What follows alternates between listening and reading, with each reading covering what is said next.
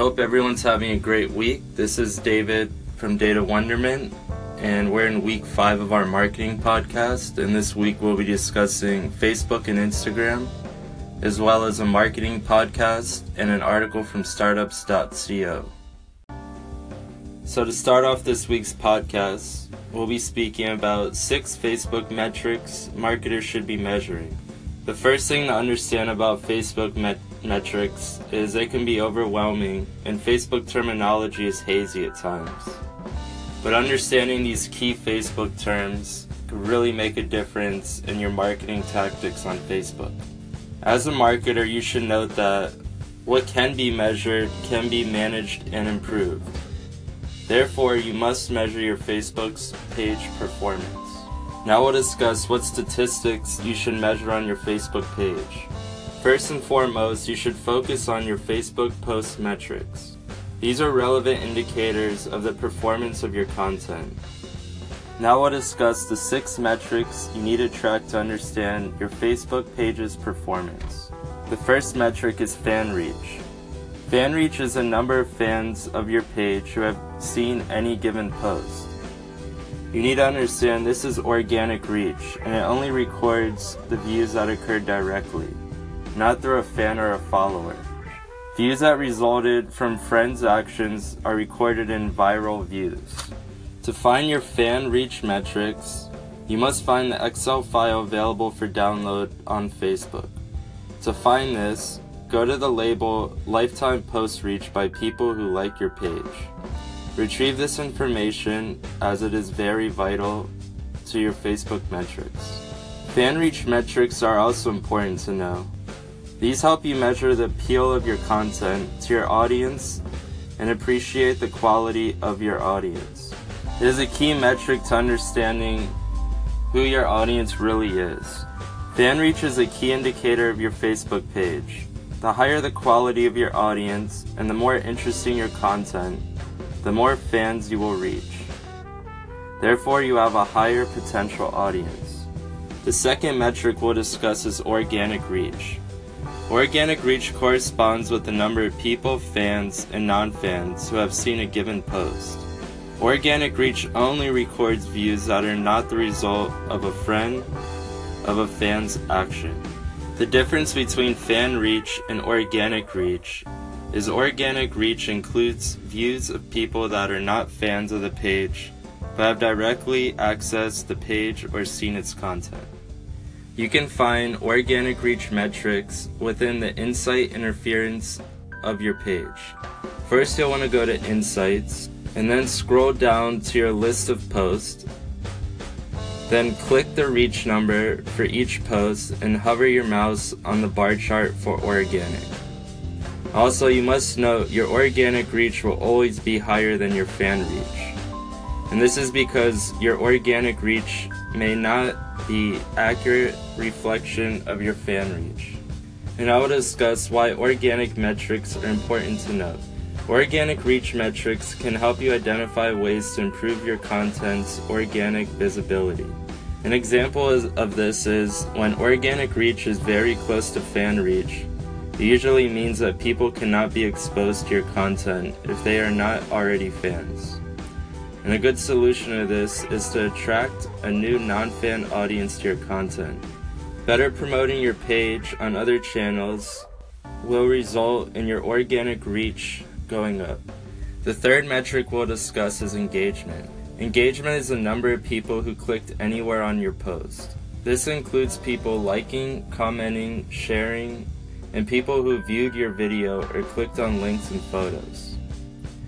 Engaged users are people who have clicked on the content from anywhere on your page. And it is a very important metric to know. Reach tells you how many people have potentially seen your content. Engagement is the number of people who have interacted with your content. You can find engagement metrics by going to your insights. It's the same place where you looked at your organic reach. Engagement metrics are important to know if you are serious about measuring your page's performance. It is essential to make sure the content you offer your audience triggers some sort of interest. When measuring engagement, do not focus on the raw number you see in your insights. Look at the number of engaged people and the number of people reached for the post in question. A good formula to use is by dividing engaged users by reached users and timesing that by 100. This will help you understand the results for comparisons between posts. The fourth metric we'll talk about is people talking about this, or also known as storytellers. The people talking about this metric is also known as storytelling. The number of people talking about a post is included in the number of people who engage with that specific post. People talking about this highlights the number of fans who did something to show engagement to their friends. You could find this metric by going into the Insights Interference where you found your organic reach and engagement stats. This metric is best for measuring how many people are willing to spread the word about you to their friends. The fifth metric we'll talk about is the click through rate. Click through rates tell you the number of people who have clicked on a link in your content, watched your video, or viewed a longer version of your photo. You can find click through metrics by going to your page's Insights Interference and clicking on Engaged Users Number. Click-through metrics are important to know because they tell you how many people are interested enough to pay attention to your content. The sixth metric we'll be talking about is negative feedback. Negative feedback counts the number of users who really did not like your content. You can find this by going to the Insights Interference, clicking on Engage Users Number, and downloading the Excel spreadsheet. And now we'll move on to our second topic of the day, and that's the Instagram community. The purpose of the Instagram community is to inspire. You could do this by using visual expression and inspiring through visible action. You should connect and share passions, give visual storytelling, and spark exploration. To build a presence on Instagram, you should start by telling your story. You should use an organic approach to tell a virtual story. Next, you should try to be found. You could do this by reaching all audiences that matter. After this, you should communicate directly with your customers. Using an organic account, you can create messages and talk to your customers on a personal level. Lastly, you should complete the ad experience. And you can do this by creating a business organic account. Your quality on Instagram should be high quality brand content, and Instagram should be part of your daily operations. You should run contests, link your account to Facebook and Twitter, and post signs, emails, and postcards. Instagram is about connecting with the right people, and you do this by using quality over quantity. You shouldn't overuse hashtags, create contests and giveaways, or use third parties to buy followers. You should always just focus on your objective, and you can do this and inspire people, leverage your Instagram account to reach all customers. And it's always important to note that more followers doesn't mean you're reaching your target audience. The overall message here is to be authentic. You should look at your competitors' accounts um, for just your basic inspiration. And now we'll talk about leveraging insights to reach your audience on Instagram. You should use Insights by Instagram Business Tools. Instagram Insights is a summary of results which compose of impressions, reach, and website clicks. You can see your top post, which is your most popular business post. And follower insights, you can learn who your followers are and you can see their age, gender, location, and when they will be most active. You can see this by going to your business profile and clicking on the bar chart on the top right corner. It's important to note that website clicks drive people to visit your business website, whereas local awareness drives people to contact or visit your physical business. To promote a post on Instagram, go to Insta Photo and click Promote. And then you could set an objective, and this could be to tell your customer to call you or even just visit your website. And this will conclude the first half of our podcast. And I hope you enjoyed it and tune in for the second half.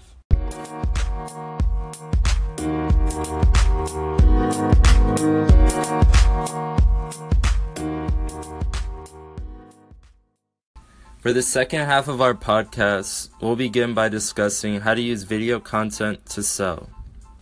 The tip of the week is a website called enhance.io. You can use this website to upscale images with Let's Enhance. This website takes samples of various pieces of content and upscales them four times while preserving quality of your image. This is valuable for anyone doing web work and makes images look crystal clear, even if they're just a thumbnail. The website is web based, you just upload a photo and it kicks back a downloaded file for you. So, for this week's podcast, we'll be discussing Marcus Sheridan. Marcus uses video content to sell. He started with blogging and then he decided to implement video in 2009. He decided to go with YouTube as his main platform, and he now has over a million views. His philosophy is unless we show it, it doesn't exist. If everyone in the marketplace is doing the same thing, you need to di- differentiate yourself from the competitors. We want our stuff to be personal and good, but it takes time to get good at publishing video. And for the fact of the week, by 2019, 80% of content we consume is going to be video based. So, as a business, we must implement video. Before you get started with video, the first thing to note is you shouldn't make excuses. Your number one goal should be getting everyone on the same page. And the number one mistake for people who start video is using the marketing initiative for making video when making video is a sales initiative. To make sure you're making the correct video, you need to think of your video being used by a sales team right now to help them close a deal. And if your sales team can close a deal by using the video, you know you're doing it right. So now we'll discuss the types of videos you should be creating. The best video you can create is the 80% video. The 80% video addresses 80% of your questions your sales team gets on the first sales call. And by creating the 80% video, you can eliminate 80% of the questions before you introduce yourself to that person that you're you're selling to. And um, to start off the 80% video, you should generate the top 7 to 10 questions. Once you generate the top 7 to 10 questions, create an individual video for each question. Next, you should combine the, the individual videos and integrate them together into one video.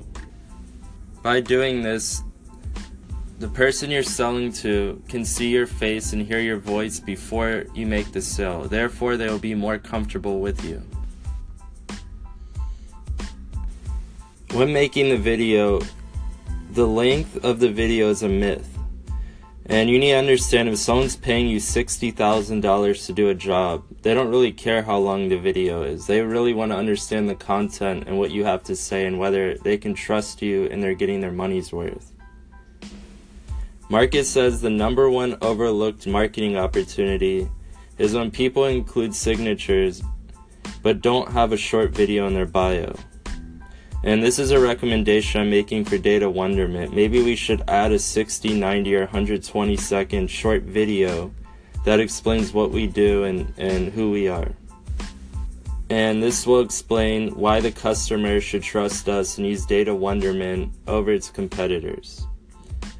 And a good note is to hear us, see us, and know us. We need to pay attention to analytics and see how many people actually click that video.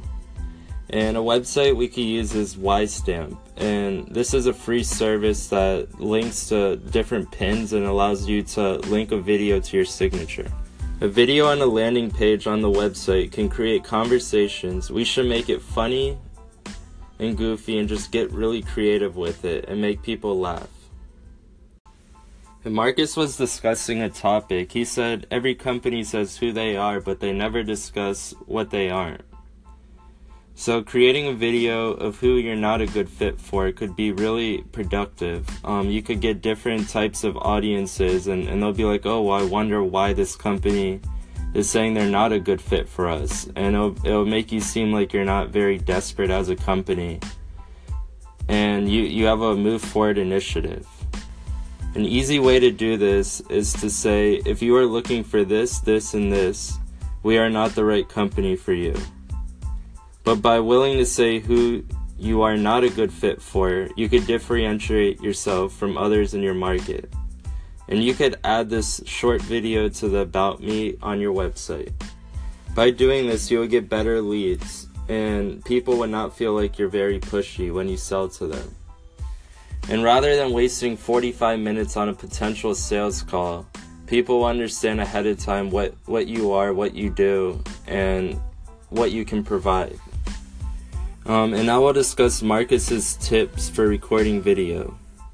He recommends spending two to three hours with a group, and um, by doing this, you could train yourself very quickly. If you're skittish, when you start the video, do not stop no matter what happens. If you flub a word, don't worry about it. Just keep talking and don't stop. And his second tip is you can do it again. If you don't feel good about the video, you can always do it again. And if you don't get it by the fourth time, just move on.